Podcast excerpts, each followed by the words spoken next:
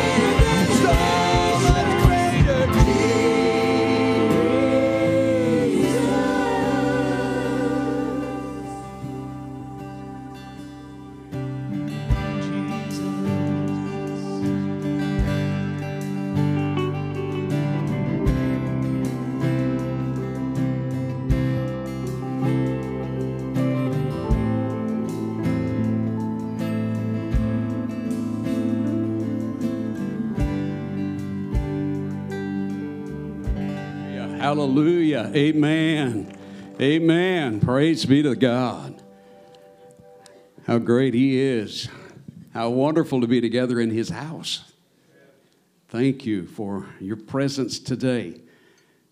If you're a guest, we especially take a moment to say thank you for coming to worship with us here at Church on the Hill today. Those that have joined us Facebook Live and KTHS Radio online, we appreciate you joining us for service this marvelous day. Well, today I'm going to be sharing with you on a subject that uh, it's not kind of one of the blue plate specials. It's a smorgasbord. I'm going to give you several things to think about. And then you can just pick and choose what you want. So say, that's nothing new. That's what I do all the time with you. Well, I'm going to really give you an opportunity on it today. By the way, you know how things can be interpreted? Look at this beautiful red lights. To the lovers, it means love, Valentine's. To another group, it's. See? So I, I take it that we're a winner either way. And that's kind of how it is with the, the message I want to share with you today. I'm going to share with you out of 1 Kings building strong relationships. I thought, especially at this special time of the year when, you know, we embark on a remarkable week ahead of us for flower shops and candy stores, that it's really a good time to stop and consider how important relationships are. Relationships among all facets of life and living. And so I just want to share several things with you today on tools that can be used to build a stronger relationship and how important it is Barna did a study, and here was the conclusion of their report. Most adults under 30, 75%, believe that it is either hard or impossible to have a good, lasting marriage these days.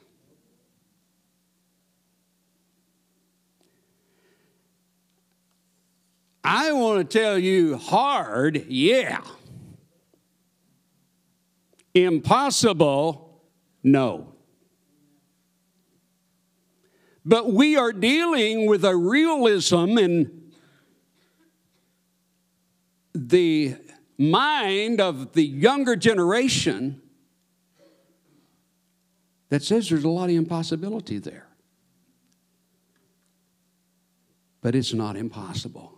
I want to address some life applications this morning, and hopefully they can help build some faith and life connections that will help you in your journey to build a stronger relationship. Now, stronger relationship covers many areas of relationships, and I want you to understand that it's not just a marriage relationship, but it is marriage relationship. It is family relationship.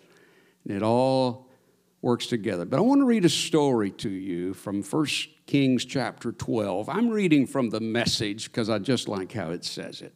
and it's a little bit lengthy, so bear with me, but it sets the stage for what I want to talk about this morning. Rehoboam traveled to Shechem, where all Israel had gathered to inaugurate him as king. Jeroboam had been in Egypt, where he had taken asylum from King Solomon when he got the report of Solomon's death, he'd come back.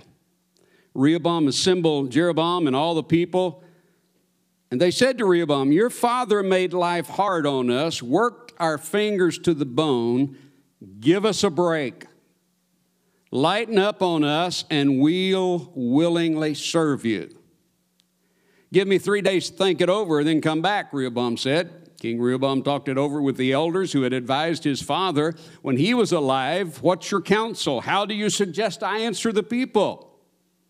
They said, If you will be a servant to this people, be considerate of their needs, and respond with compassion, work things out with them, they'll end up doing anything for you.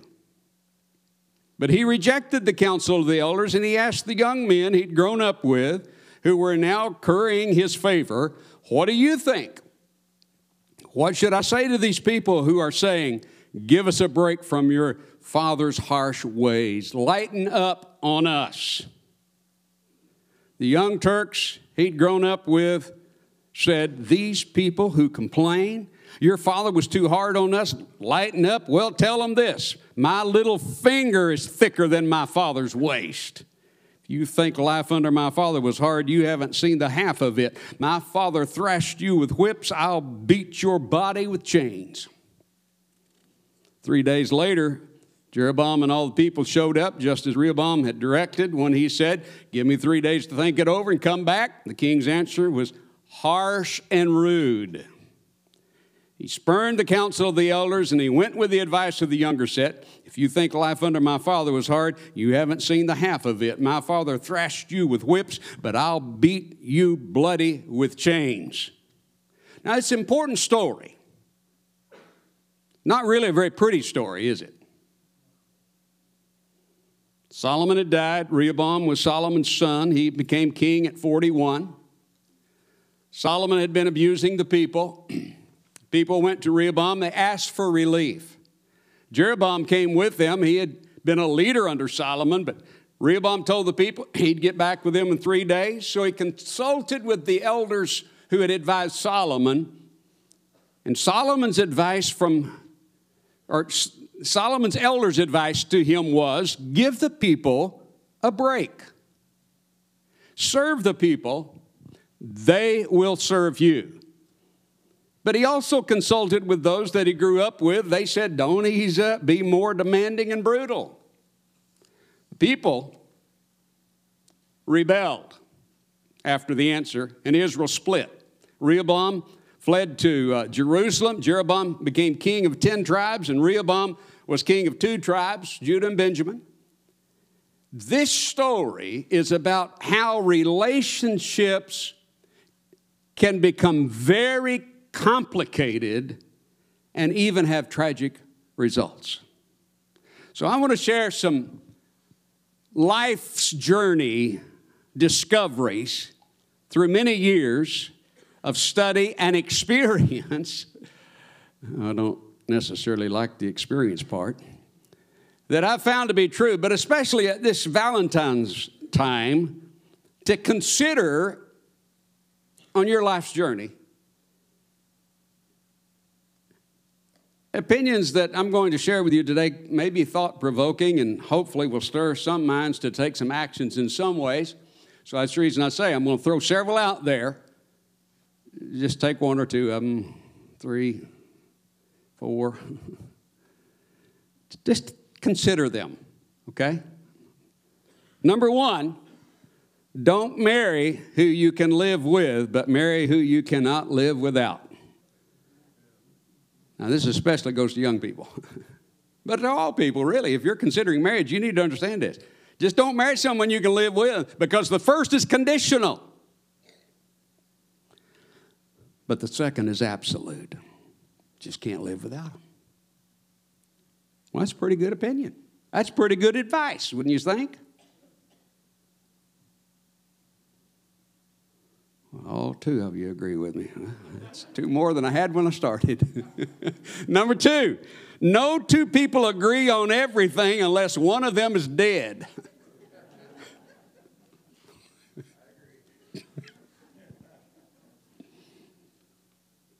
That's the truth. So agree to disagree gracefully. Okay? To disagree, but it's, it's okay to disagree, but it's not okay to become disagreeable. Okay?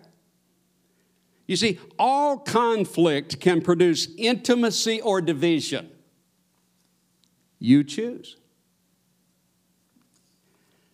Furthermore, forgiveness can be extended in the absence of an apology.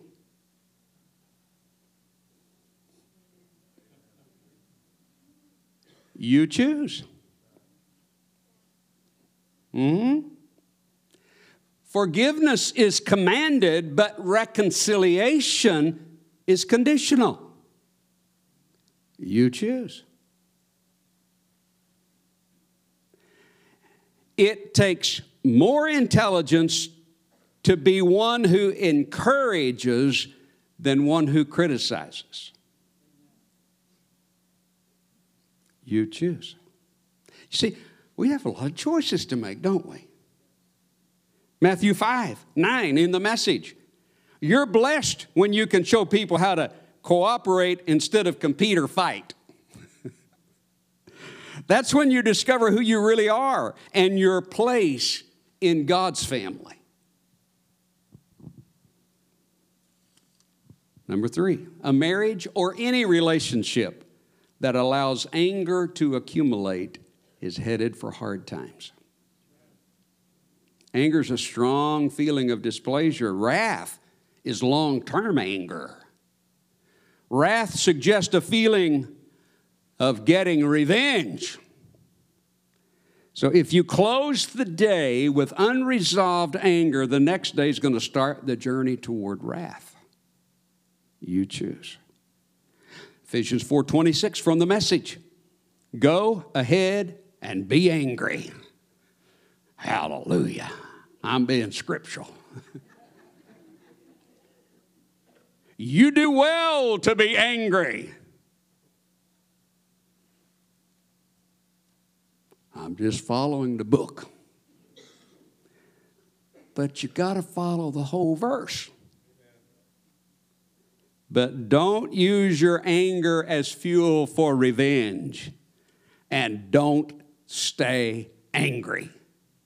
Don't go to bed angry. Don't give the devil that kind of foothold in your life. I think the message preaches the point quite well. Number four, one of the real killers of marriage and relationships is that we think the other person is responsible for our happiness or lack thereof. Your happiness or your sadness is not because of what others do or don't do. It is what you make out of it. There's very little security in trusting your happiness in the hands of another. Philippians 4, 6, and 7 of the message. Don't fret or worry. Instead of worrying, pray. Let petitions and praises shape your worries into prayers, letting God know your concerns before you know it. A sense of God's wholeness, everything coming together for good, will come and settle you down. I like that. How it says, and it'll settle you down. I don't know about you, but I've had some times in life I needed a little bit of settling down.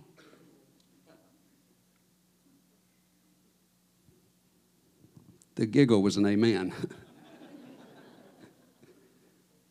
it's wonderful what happens when Christ displaces worry at the center of your life.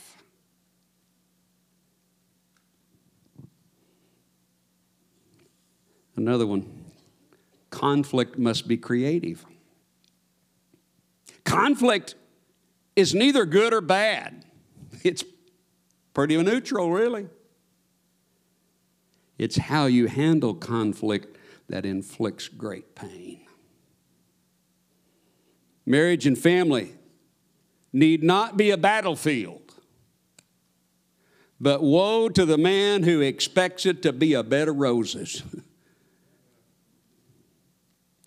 because we need to all time remember that in the involvement of living life that we never forget the importance of patience long suffering and being proactive not reactive you see the sign of a spiritually mature church a spiritually mature family a spiritually mature marriage a spiritually mature friendship is the willingness to resolve disagreements And I read this one and it took me a little by surprise. Number six, many times marriage is like a bird dealing with a cage. Birds inside the cage seem to always want out. Birds outside the cage seem to always want in. it really boils down to this, young people, especially those of you in dating years. If you're unhappy dating, you'll be unhappily married. Marriage, number seven, takes more than 50 50. Yeah, a healthy marriage is 100% given, nothing withheld. Right or happy, it's our choice. You know, sometimes we have a difficulty being happy and, and right. but we always must keep a servant's attitude in the midst of it all. I said right up front, you didn't have to take all of these.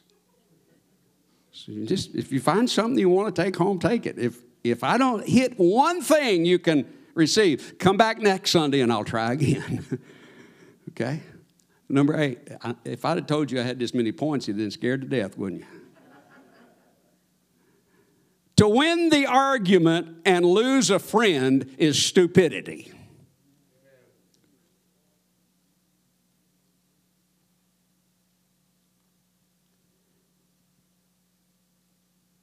That's kind of sobering, isn't it? You know, if we must argue, we need to plan where the other person wins. The reason is a throat cut in two will never feed your stomach. Think about that. So we need to approach arguments with the attitude I may not be able to make this situation better, but I don't have to make it worse. I'll bite my tongue and keep my comments to myself. Sometimes that's the best approach.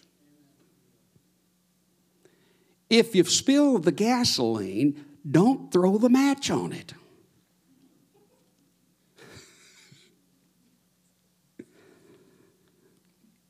Number nine, for every negative comment made, you must give five positive compliments. Because it's easier to tear down than it is to build up. Criticism is often the death gurgle of the dying. Philippians 4 8 of the message says, Summing it all up, friend, I'd say you'll do best by filling your minds and meditating on things true, noble, reputable, authentic, compelling, gracious. The best, not the worst. The beautiful, not the ugly. Things to praise, not things to curse. See, we choose so many times the side that we want to be on. Let's choose the good. Which leads us to relationships united will stand, divided, they will fall. Why? Because unity gives strength. Unity of the hearts, unity of the hands, unity of dreams brings about positive results. So we need to stay unified. you know why? Because a banana taking off the bunch is getting ready to be peeled.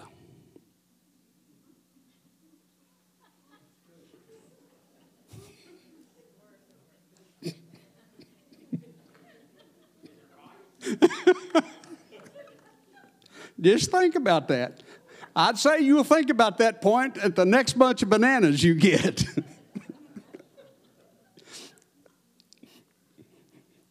That's the reason you want to stay tight. Mark chapter 3, I'll move on, I'm sorry. Mark chapter 3, verse 25 of the message. Does it make sense to send a devil to catch a devil? To use Satan to get rid of Satan? a constantly squabbling family disintegrates.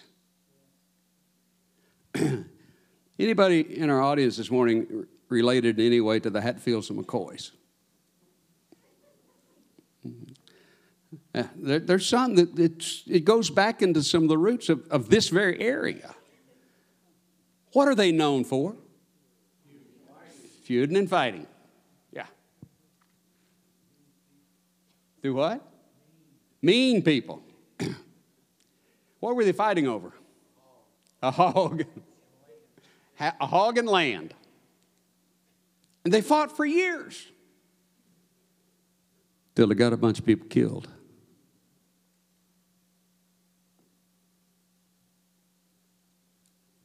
You see, unresolved conflict brings a division, and it takes years to overcome. I think now they finally have buried the hatchet and officially did it and all those things, right? but they will always be known as the fighting, feuding Hatfields and McCoys through all these years. So it goes deeper than just uh, us, our generation. But we can break it. Amen? Number 11, to do everything the same old way in the same old place at the same old time is going to become a death trap. You see, the bait of not planning things can result in a dying relationship. In the romance factor, Alan McGinnis wrote on Christmas Day, his wife Diana's present for me was just an envelope. But inside of the envelope was a savings account passbook in which were recorded little deposits she had been making secretly all year.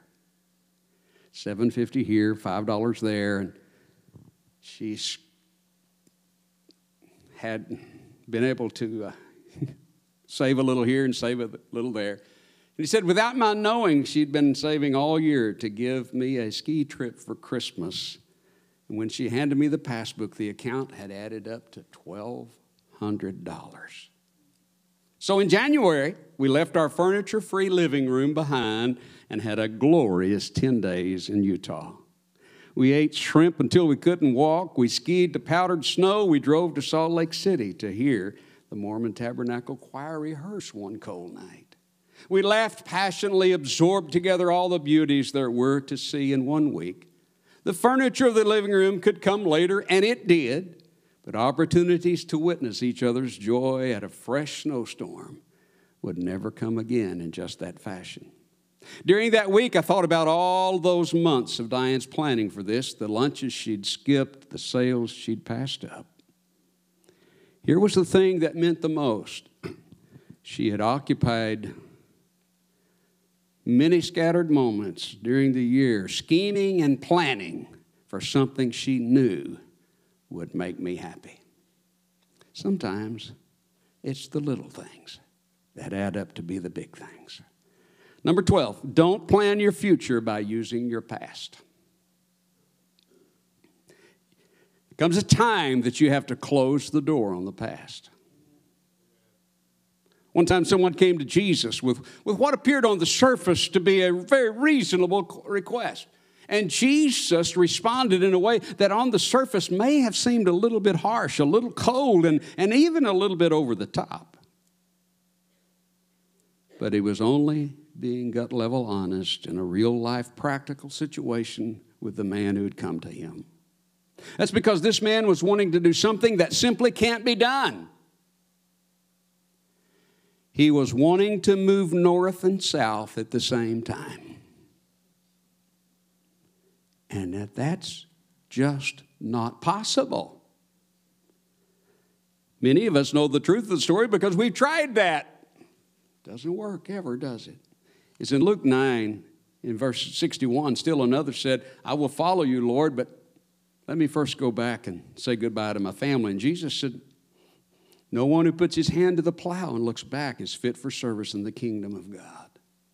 What he's meaning by that, as long as you're saying, not now, but first, maybe later, that's the problem. You're never going to get around to doing what you know you need to do. And sometimes that just means you have to close the door on the past and you put it behind you and leave it there. Number 13, we have to realize that the mouth can become a death trap, so guard your words. Matthew chapter 12, verses 36 and 37. Let me tell you something. Every one of these careless words is going to come back to haunt you. There'll be a time of reckoning. Words are powerful. Take them seriously. Words can be your salvation, words can also be your damnation. Number 14, we live in a push shove world.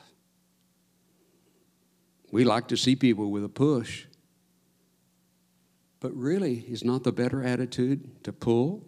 Instead of selfish pushing, we need to have a better attitude of pulling with and for one another, of bearing one another's burdens. Galatians 6 2 of the message stoop down and reach out to those who are oppressed, share their burdens, and so complete Christ's law. If you think you're too good for that, you're badly deceived. Remember Rehoboam? The people rebelled. They fought against him. If you go to the 12th chapter, verse 19 of the NIV, it says, So Israel had been in rebellion against the house of David to this day. Why? Because Rehoboam chose not to serve the people. Instead, he desired to be served. Here's the truth that we have to realize that is for all of us marriage and family are a training ground for service. They really are. Service to God, service to one another, and service to those you love. Because no one ever enters into a life of service by accident, it's by choice. Our natural tendency is really to focus on other things Martin Luther King said, Not everybody can be famous, but everybody can be great because greatness is determined by service. See, I think we can have great relationships if we determine that we will serve. And that relationship involves many aspects of life and living, not just the marriage, not just church and family, but all of our relationships. How can I build it to be stronger and stronger? I'm closing with this statement. Rick, if y'all would come. Booker T. Washington said this A lie doesn't become truth, wrong doesn't become right, and evil doesn't become good just because it's accepted by a majority. I believe that's true, especially in the day that we live. Let's establish our walk in truth. Let's establish our walk in right. Let's establish our walk in good. And let's be that that our world needs. If you haven't received Christ as your Savior, I would never want to not give you an opportunity. I will give you that opportunity this morning. If you haven't made a decision to follow Christ, I would love to pray with you to receive Christ as your personal Savior because that's really the start of building great and strong relationships is based on your relationship with Jesus Christ to receive Him as your Savior. If you haven't received Him, please come for prayer today. If you have a special need, you're invited also to come for prayer. Let's worship together.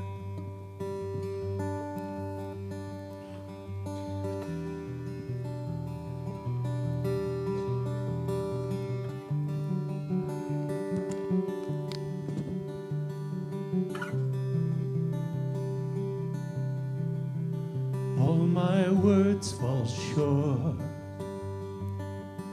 I've got nothing